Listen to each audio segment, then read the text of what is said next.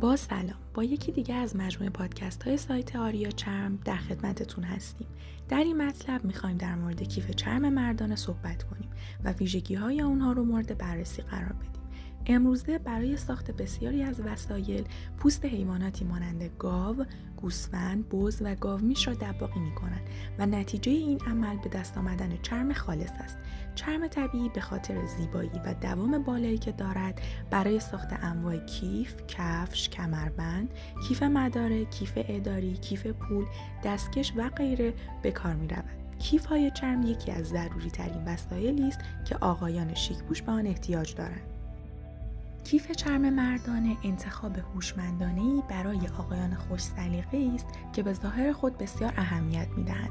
کیف چرم مردانه در این سادگی بسیار شیک و با دوام است.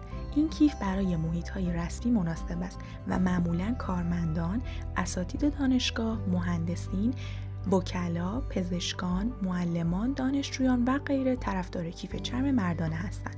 زیرا این افراد هر روز وسایل زیادی را با خود حمل می کنند پس بهتر است از کیفهایی استفاده کنند که علاوه بر گنجایش همه وسایل به خوبی از آنها در برابر آسیب‌های احتمالی را محافظت کنند.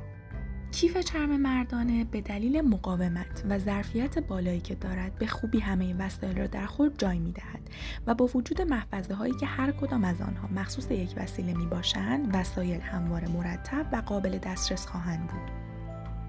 کیف هایی که از چرم اصلی ساخته شدن ویژگی هایی دارند که در هنگام خرید باید به آنها توجه کنید و این گونه اصل بودن یا غیر اصل بودن آنها را تشخیص دهید.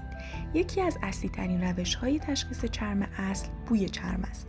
بوی چرم اصلی شبیه به بوی بز است پس هنگام خرید کیف چرم مردانه یا زنانه به بوی آنها بسیار توجه کنید همچنین لازم به ذکر است که نرم و انعطاف پذیر بودن از دیگر ویژگی های کیف چرم اصل است. ممنون از توجه و همراهیتون.